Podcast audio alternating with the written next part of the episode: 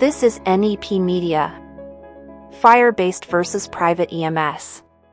This article appeared on nepmedia.net on April 11, 2023.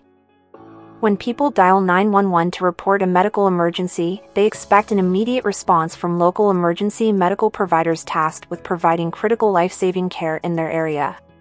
But far too often and in far too many places, the private ambulance companies contracted to respond to them put their bottom line above service. As a result, emergency units are often unexpectedly browned out or closed due to staffing or budget issues. In Northern California's Sonoma County, elected officials are now facing such a situation. These officials are hearing bid proposals for the county's advanced life support ambulance service. The Sonoma County Fire District is vying to bring fire department based EMS to the county. Fire based EMS is the wave of the future, said Mike Stornetta, president of Professional Firefighters of Sonoma County IAFF Local 1401.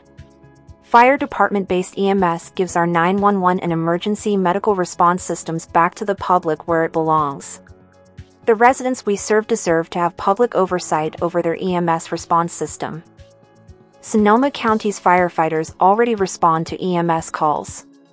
Still, too often, the first on scene emergency responders wait an unacceptable amount of time for an ambulance to arrive and transport the patient to an emergency room, jeopardizing the lives of the residents and visitors they serve.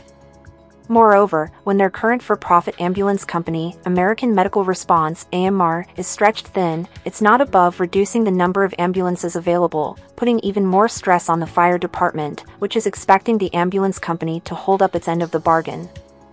Sonoma County is living in a broken system right now, Stornetta said.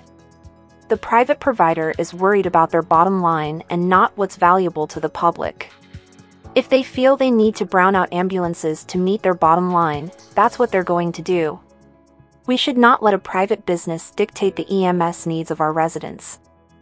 Officials in Southern California's Riverside County just rejected a contract extension with AMR, citing the company's failure to meet response time standards and other expectations. AMR reportedly missed response time benchmarks in 5 of 12 months between July 1, 2021 and June 30 of last year.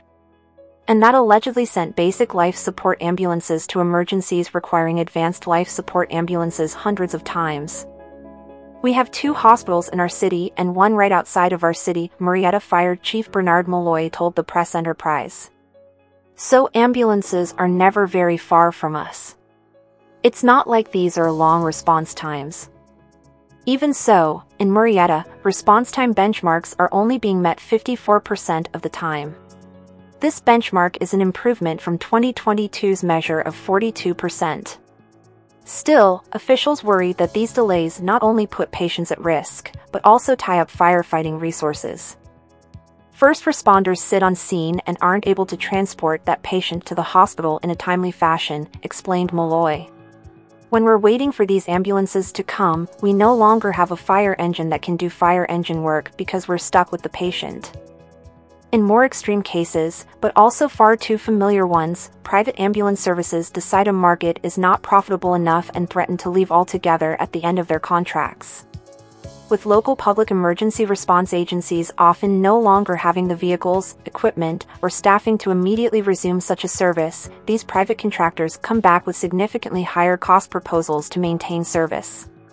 When local governments can't absorb these exorbitant costs, the private contractors cease providing service. As a result, the existing publicly funded emergency service systems usually have to find a way in a hurry to fill the massive void left behind. Akron, Ohio, will soon be facing such an extreme situation. Paramedics from the Akron Fire Department currently transport patients who need priority and advanced life saving care.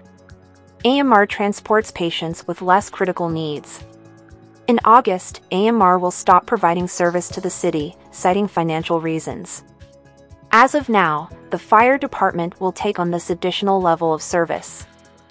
Being a paramedic for the city of Akron has never been easy.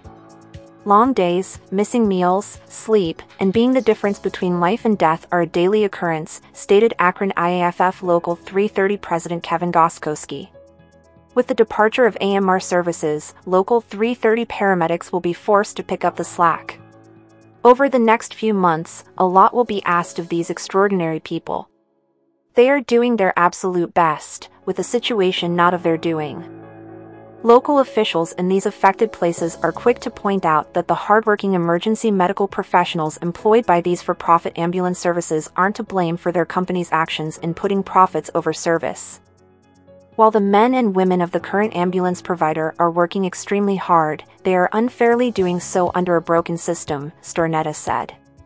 The workforce that's already here will be hired under a fire-based EMS system, no one will be losing their jobs. AMR Regional Director of Operations, Jeremy Shoemaker, told the press enterprise that the company continues to struggle with staffing shortages impacted by the COVID 19 pandemic.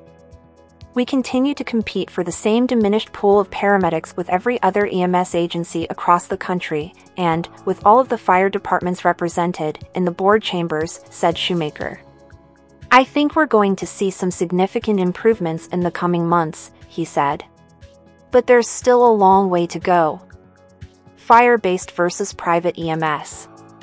This article appeared on nepmedia.net on April 11, 2023.